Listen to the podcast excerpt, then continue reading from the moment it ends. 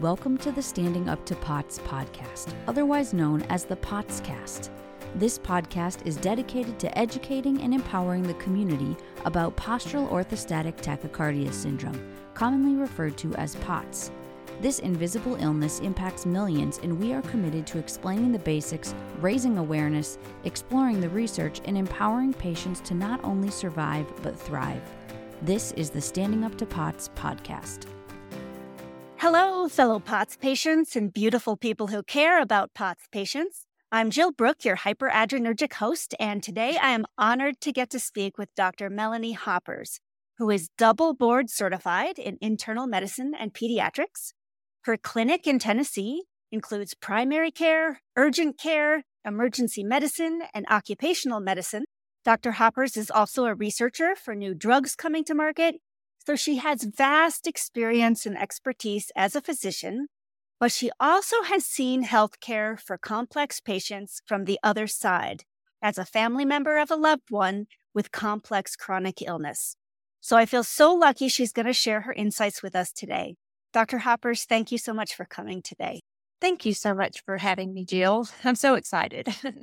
So, maybe for starters, can you just tell us a bit more about yourself, your medical practice, and maybe what drove you to originally want to be a doctor?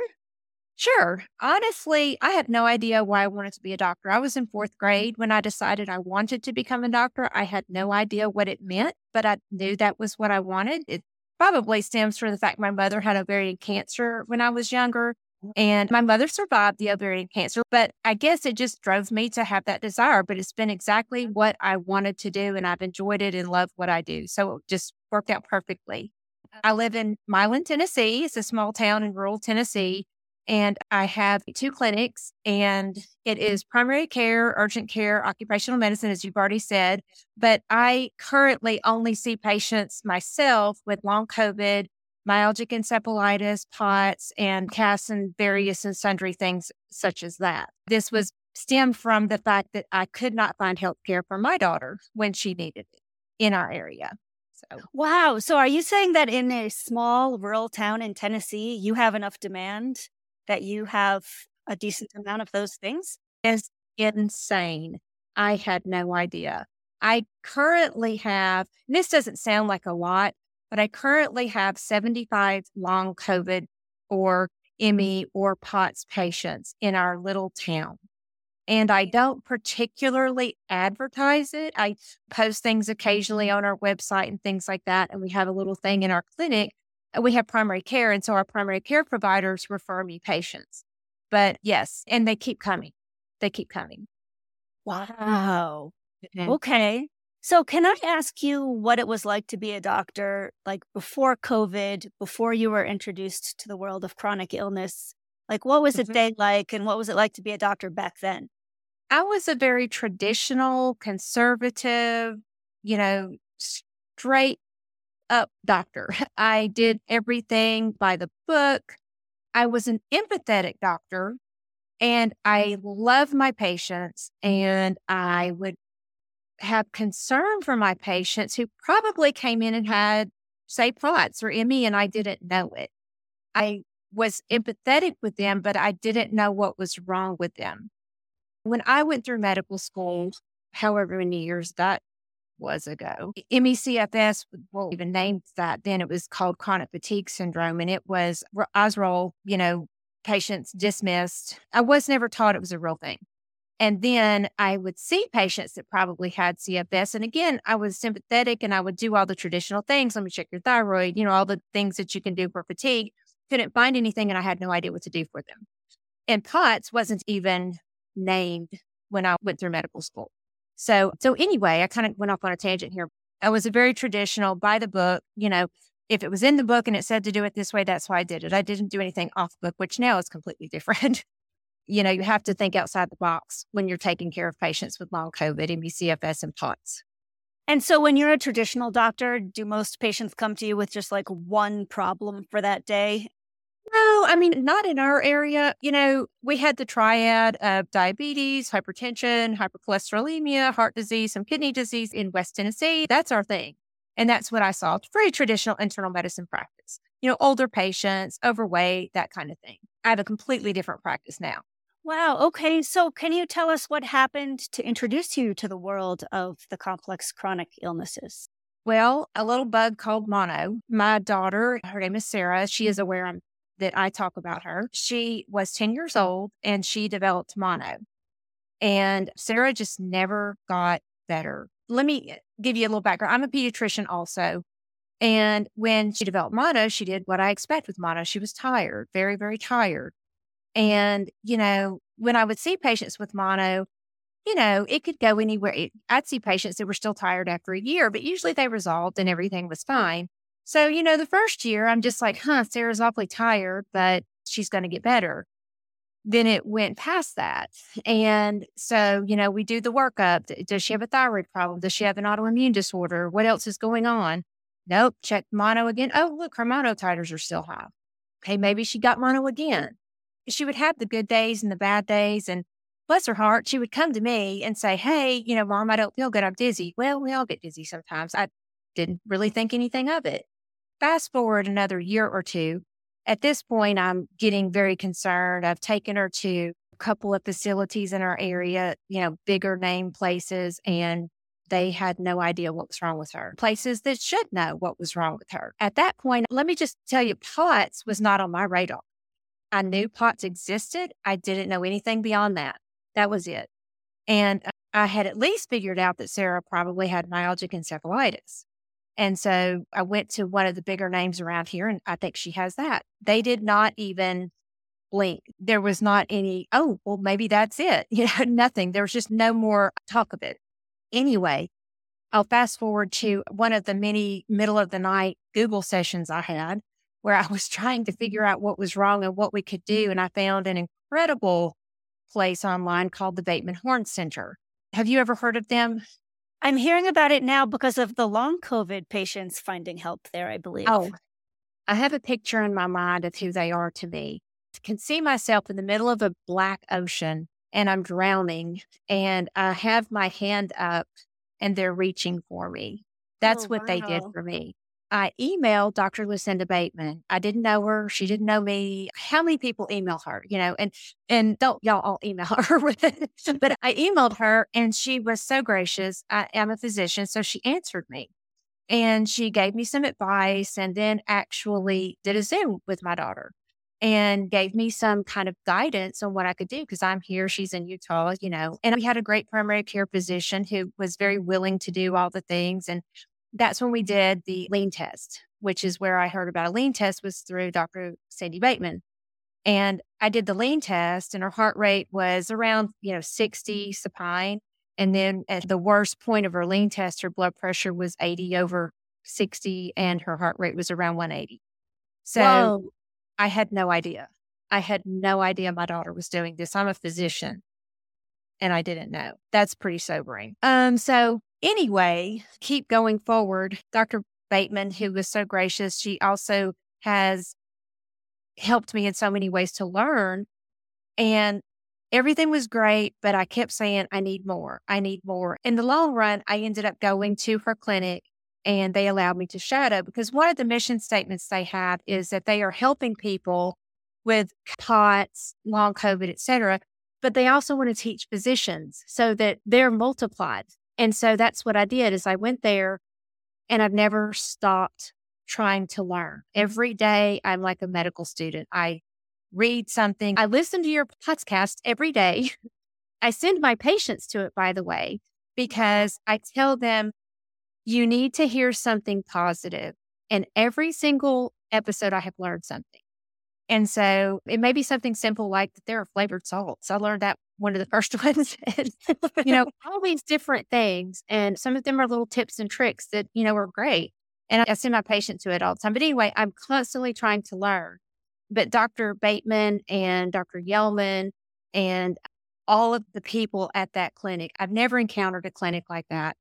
I came back and have based my clinic on them. And one of the things they do is their initial visit, and I hope they don't mind me talking about all of their stuff. I'm just telling everything, but they spend about two hours with each patient at the initial visit. So that's what I do. When you have POTS, as you know, there are so many comorbidities. you can't just spend 15 minutes and figure out what's going on with the patient. So that's how my practice has evolved. Oh, that's fantastic. Well, we're honored that you send people to the podcast, and we're thrilled to know that you're using your experience to not just help your own daughter, but to help everybody around you. That is exciting. And Absolutely. we are excited for the Bateman Horn Center and the good work they're doing to spread the word. So thanks for that. But, you know, what I'm thinking here is that we have interviewed a number of moms who have worked so tirelessly and so hard to help their kids. Mm-hmm. But I think you're the first one we've spoken to who had the MD. And that was one of your superpowers that you were able to leverage and make that mean so much. So, uh, part of your experience, then it sounds like you were really combining the mother role with the physician role Yes. and Yeah. turning that into a superpower. But what was it like during that whole time of diagnosis and searching for answers to be on the patient side of the healthcare system? It was horrible and so eye opening. So eye opening. At the same time, let me say this I had my parents and my in laws were getting old and I was taking care of them. So I was also seeing it from that side as well.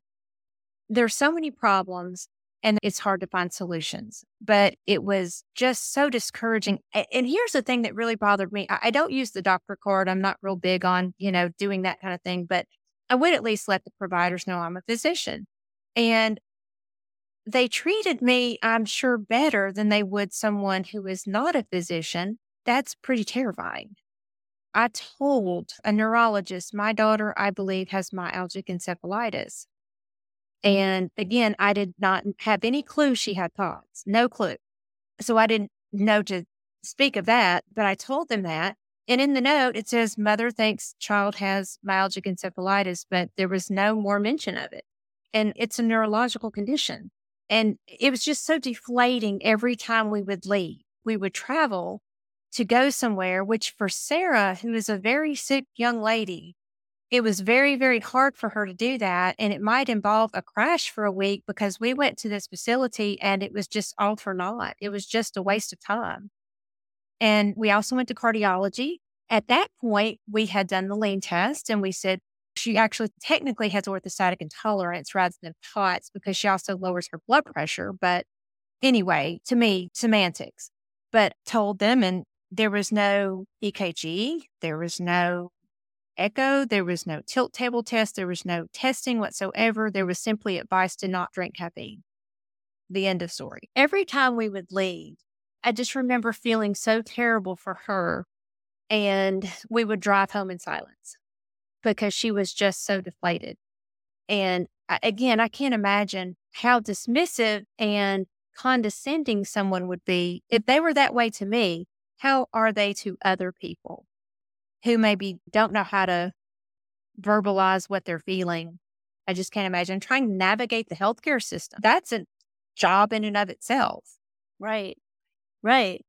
And I'm assuming you already kind of knew the ins and outs of all of that stuff and insurance authorizations and referrals and Right, exactly. And I have someone who is at my clinic who can do that for me. Hey, Kim, do you mind hitting them up for a referral? No problem. It's taken care of.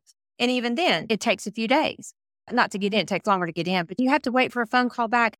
I finally did this. I have an email for my patients. All of my patients can email me. If you have a problem, email me. Now, I may take the email and hand it off to my nurse and say, please take care of this. Please call them back or whatever. But I don't have to worry that when they phone in, that the phone call gets back to us because sometimes it doesn't. If we're not there that day, where does the phone call go? And yes, it can be on a voicemail, but same things get overlooked. So I can't imagine being on the other end with no power. Wow. So I'm curious to hear a little bit more about that. What you were thinking while you were on the patient side about what you would do differently as a physician, if anything. And I'm guessing you didn't let your patients email you before all this, did you? Or did No, it never occurred to me. It never occurred to me. No. Mm-mm. And the other thing I tell my patient is please update me every two to three weeks. I want to know how you are doing because when you have POTS, I add a medication. Well, first of all, uh, Dr. Bateman taught me this. Everything is topsy turvy. All these years, I've given people propranolol for hypertension, right? Or for migraines or for whatever. I give a typical dose, no problem. Very rarely have I had side effects, except maybe it makes them tired. I give it to a patient with POTS. Oh my goodness. I no longer start at that same dose. I start at a very lower dose and I give it for a little while. If they tolerate it and there's no hypotension, no hypoglycemia, then we slowly go up. But I don't want to wait for two months till their next appointment. So if they email me in two or three weeks, yes, I'm tolerating this dose. Okay. Okay, great. Let's go on up and we'll titrate and do things like that along the way. Now, understand not everyone can do this. Not all mm-hmm. physicians can do that, but I'm on a mission. If nothing else, I want to be a a very good provider for people in our area with POTS and all of these other diseases and give them what they deserve. We may not live in Salt Lake City, Utah, or wherever other great ME doctors and POTS doctors are, but at least here in rural Tennessee, you can have something that's good. So I'm learning from my patients, is what I'm getting at. I'm learning from them as well as from all these great people that are that are on your show and that I follow. Like I listened to Dr. Afrin the other day. I listened to episode 40 and that was really great. Oh, good. Well, that's amazing. And you know what it reminds me of? I mean, it makes me so happy to know that there's a little pocket of Tennessee where people can get wonderful, wonderful care.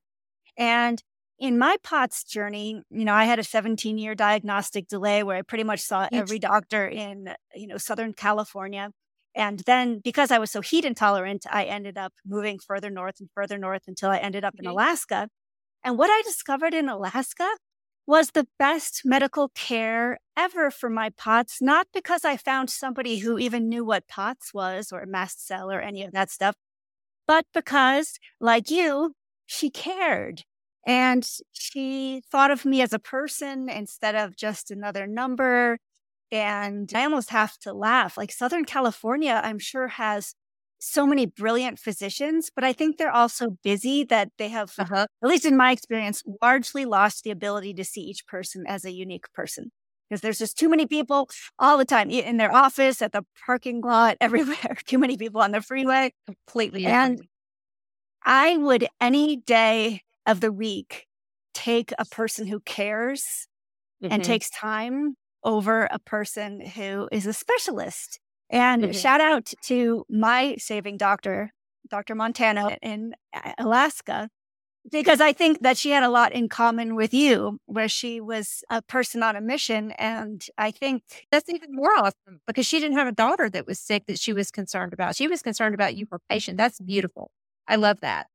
I love that. I mean, because it is hard when people come in and there's so much overwhelming information, just so many things that you need to read mm-hmm. about and learn about. And we just get kind of stuck in a rut, I think. I don't understand what's going on with POTS, and MCAS, and mm-hmm. ME/CFS, where providers are so reticent to believe. I tell everyone about Sarah because the more people that know about these illnesses, the more recognition, the more, you know, when they have someone come in, they'll know about it. And I tell them, and I frequently see this look in their eye and they'll cross their arms and they'll kind of turn to the side a little bit. And I can just see their disengagement when I start telling them how sick she is. They don't believe me. But my daughter was 10 years old when she got sick. She didn't ask to miss out on prom and high school and all of the things. You know, she wants to do all of that, but she is unable. And I don't understand the disconnect. I really don't. I don't know if it's so horrible that they just think if I believe that it's real, I'll have to imagine that someone's that sick. I don't know. But we don't do that with cancer. We don't do it with other diseases. So I don't I don't understand it. Well, I do wonder sometimes we're so blessed in the POTS and chronic illness community to have some leaders who are the kind of doctor who, like you, they said they're open to learning more and they learn from their patients and they listen. But a lot of people seem like they have kind of almost decided a priori that they're not going to listen. Mm-hmm. And I wonder what that is. Is that a personality trait? Is it something that some medical schools teach, but other medical schools don't? I don't know. I think it may just be the person. I think it may be the person. I don't know because there are some people that I I really admire and that I think are good physicians, but I can tell that they think I exaggerate. I can just tell, you know, Sarah, she's she's improved, but for a while she would have sometimes 2 to 3 days in the bed asleep. I mean, she would get up to the bathroom and she would sleep, maybe eat once. That was it. I mean, days at a time. She's much improved. But when I tell people that, they think there's no way. There's just no way. And these are people that, like I said, I admire. So, can I ask just how is Sarah doing and how long ago did all this happen? Like, how old is she now and where's she at? Sarah is 18 and she's kind of in a little bit of a slump right now. Her brother came to visit, and so she's not quite her best, but she now typically can be awake. Her days and nights, of course, get confused like so many people's do. I was thinking the other day, she probably has about 15 days a month where she is probably awake for eight hours. A lot of that sitting and not doing a lot of walking or going around, but the rest of the month, probably four to six. She'll occasionally drive to McDonald's, which in our town is only five minutes away. five minutes there and back. She can drive and do that. She had about a year where she didn't do any schooling at all, but she's back doing some schooling. She can do an hour or two a day, uh, about three days a week. Mm-hmm. And I think what that is showing me, it's just showing once again that some patients, I'm sure that you have tried everything, and some patients there's a ceiling on how much they improve, even when they've tried every known pot strategy. And we've tried a lot. We're current, uh, anyway, we've currently tried a new medication and we have a fabulous doctor. Guess where they're from? And he's always got something new. He's great. he's just great. And he's the one that has gotten her to this point. Oh, good. Good. Well, shout out to Sarah. We wish you well, Sarah.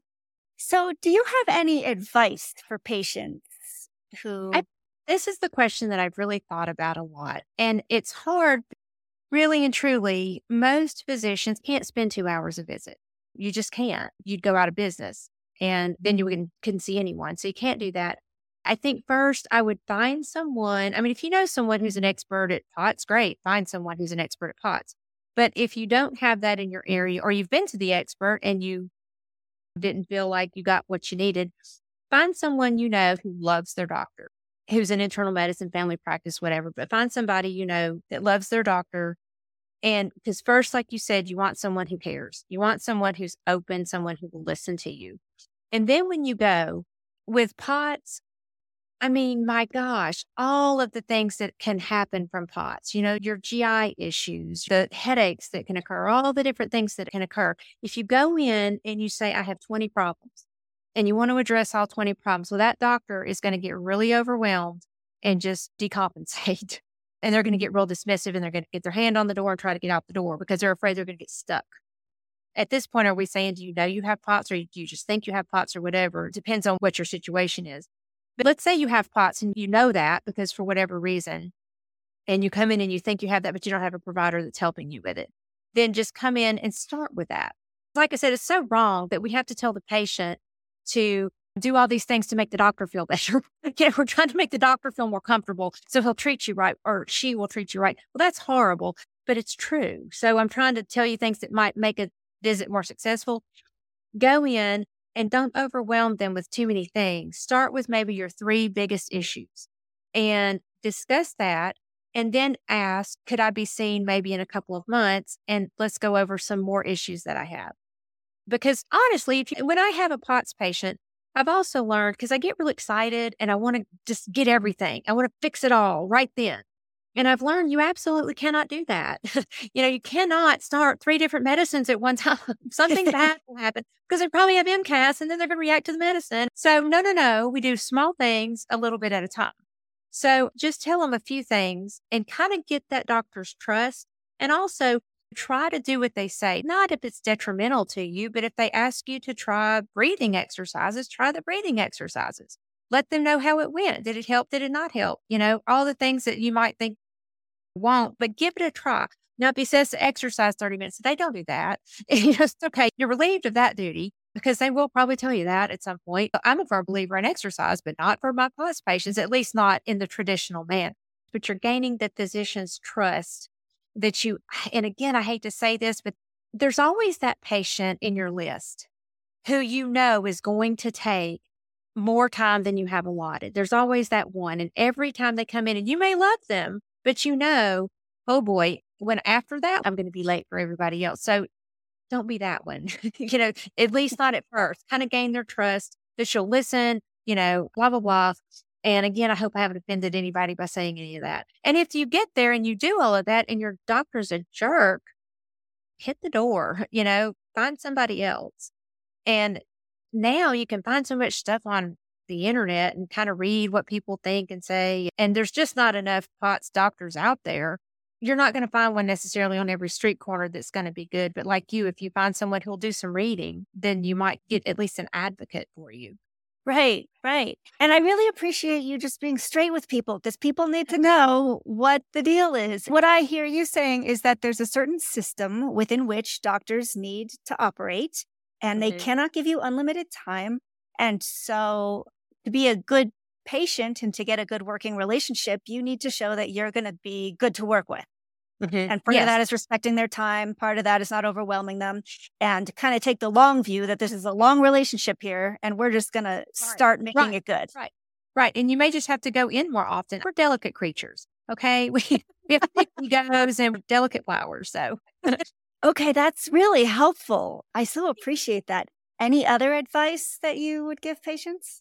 Read, you know, read about your illness. Again, seriously, just listen to this podcast and go back and like when you hear something, like when you hear Dr. Larry Afrin, you can go and find all sorts of things that he's done outside of this and you can read all kinds of things, but just be informed, be informed, know what medicine you take because when you go into the doctor, it's great if you have what medicine you're on, what you've tried before, things like that. I guess that's the big thing. Just be informed and have a little patience with us. We're absolutely not perfect. But like I said, find somebody that you think is kind and will listen. And they'll get in your corner. It may take a couple of visits, but I, I think that you can probably find someone who will. Mm-hmm. That's great. So, thinking a little bit more about sort of like there's the world of doctors and the world of patients, and you have seen it from both sides. What do you wish more doctors understood about being a patient? And what do you wish more patients understood about being a doctor? I wish that doctors understood the impact they have on people.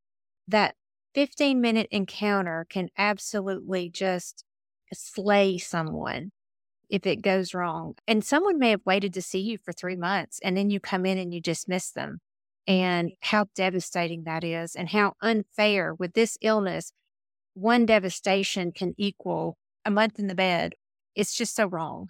So that's what i wish doctors knew. What i wish patients knew is that physicians are absolutely human. I mean we are so human. It's just incredible how human we are. We get tired we get frustrated. I think one thing about physicians is that the majority go into it because we want to help people. And i'm going to tell you the worst thing is when you can't help someone and I have gone outside the room a couple of times and sat out there while we're getting labs or EKGs or something. And I'm sitting there thinking, I don't have a fix. And I just think occasionally I'll get this little brief moment of, I just want to run away because I can't fix this person. And then I'll sit there and think, okay, no one has figured out how to fix POTS since 1993. And I'm probably not going to figure it out today. And so get your butt up, pull your pants up, your bootstraps up, whatever, and go back to work and do what you can do. That's, I think, where some physicians are coming from. That's great. I so appreciate your straight talk with us and your oh, insights. Oh, and I wish I lived closer to Tennessee. Boy, I would, I would run to be your. I would patient. love to talk more to you. I have so many questions. but I mean, boy, thank you for your time today and your ongoing work to help complex patients. And it has just been so refreshing to hear from somebody with all of your experience and your brain power. So thank you so much and all the best to you and your daughter. Thank you so much. Okay, listeners, that's all for now. We hope you enjoyed this episode. We'll be back with more next week. But in the meantime, thank you for listening. Remember, you're not alone, and please join us again soon. As a reminder, anything you hear on this podcast is not medical advice. Consult your healthcare team about what's right for you. This show is a production of Standing Up to POTS, which is a 501c3 nonprofit organization. You can send us feedback or make a tax deductible donation at www.standinguptopots.org. You can also engage with us on social media at the handle Standing Up to POTS. If you like what you heard today, please consider subscribing to our podcast and sharing it with your friends and family. You can find us wherever you get your podcasts or at www.thepotscast.com. Thanks for listening.